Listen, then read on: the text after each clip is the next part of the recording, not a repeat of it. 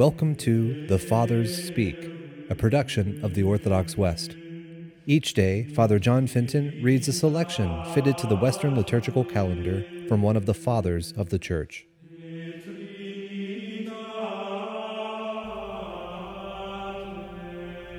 On this third Sunday after Easter, let us listen to a portion of a homily by our Father among the Saints, Augustine. It is but a little while, the whole space through which the age of this world fleeteth by, as also the same evangelist saith in his epistle, It is the last hour.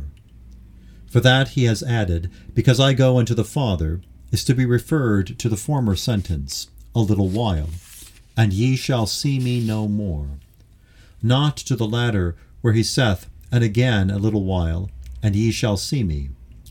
For by going unto the Father he would cause that they should not see him. And therefore it was not said in regard that he was about to die, and until he should rise again, to be withdrawn from their view, but that he was to go unto the Father, which thing he did after he was risen, when having conversed with them forty days he ascended into heaven. This, therefore, a little while, and ye shall not see me, he said to those who at that time saw him bodily, meaning that he was to go unto the Father, and they were thenceforth not to see him mortal, such as they saw him while he spake these words. But he added, And again a little while, and ye shall see me. This he promised to the whole church. As to the whole he promised, Lo, I am with you, even unto the consummation of the world. The Lord is not slack concerning his promise.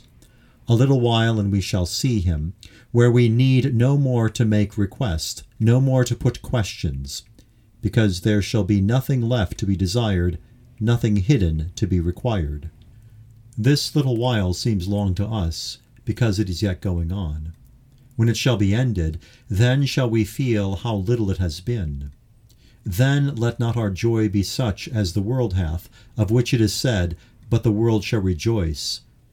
Yet let us not in our travailing with this desire be without joy, sorrowful, but as the Apostle saith, rejoicing in hope, patient in tribulations.